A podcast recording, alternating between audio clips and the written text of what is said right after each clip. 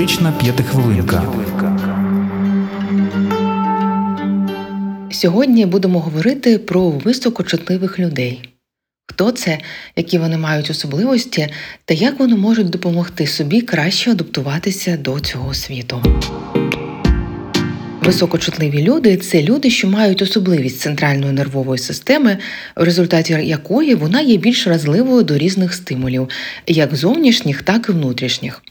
Простіше кажучи, високочутливі люди потребують значно меншу інтенсивність впливу на нервову систему для отримання аналогічного її відгуку по відношенню до такої у людей з так званою нормальною чутливістю. Одразу відзначу, що під нормальною чутливістю будемо розуміти статистично найбільш розповсюджену. Отже, подразники, що є допустимими та звичними для більшості людей, для тих, хто має високу чутливість, є фактично нестерпними. Світло, шум, смак, біль, запахи, дотики, навіть власні думки та емоції можуть переживатися як щось екстремально сильне та гучне. Термін висока чутливість ввела в обіг американська психологиня дослідниця Елейн Ейрон. У 1996 році у своїй роботі Надчутлива натура вона описала характерні особливості високочутливих людей. До Ейрон про це явище знали й інші психологи, однак докладну увагу та опис зробила саме вона. Висока чутливість це не хвороба і не діагноз, це просто особливість нервової системи, і вона в жодному разі не потребує корекції. Як колір очей або зріст це те, що ми не можемо обрати, все, що важливо, адаптуватися до подібних особливостей. Завдяки сучасним дослідженням відомо, висока чутливість однаково часто зустрічається як у жінок, так і у чоловіків. Ця особливість є спадковою рисою. Отже, у високочутливих батьків, як правило, народжуються високочутливі діти. Таких людей вирізняє надвисокий ступінь емпатії та схильність до депресивних розладів.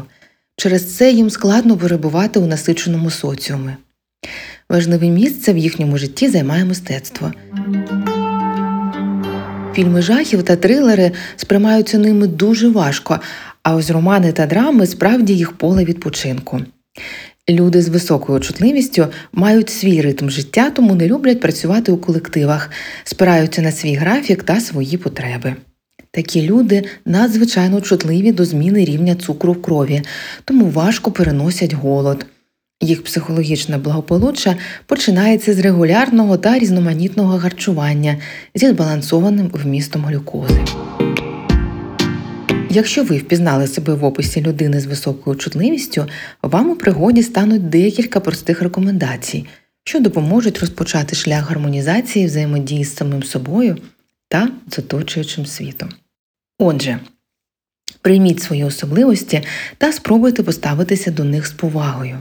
Зрозумійте, іноді ви можете бути незручним для навколишніх, в тому числі навіть для найближчих. Проговоріть з ними ваші потреби. Поясніть, що це не ваші забаганки та примхи, а особливості, на які ви не можете впливати. Давайте собі відпочинок від подразників, можливо, він буде більший за тривалістю або уважніший до деталей. Це ваша норма. Убирайте себе.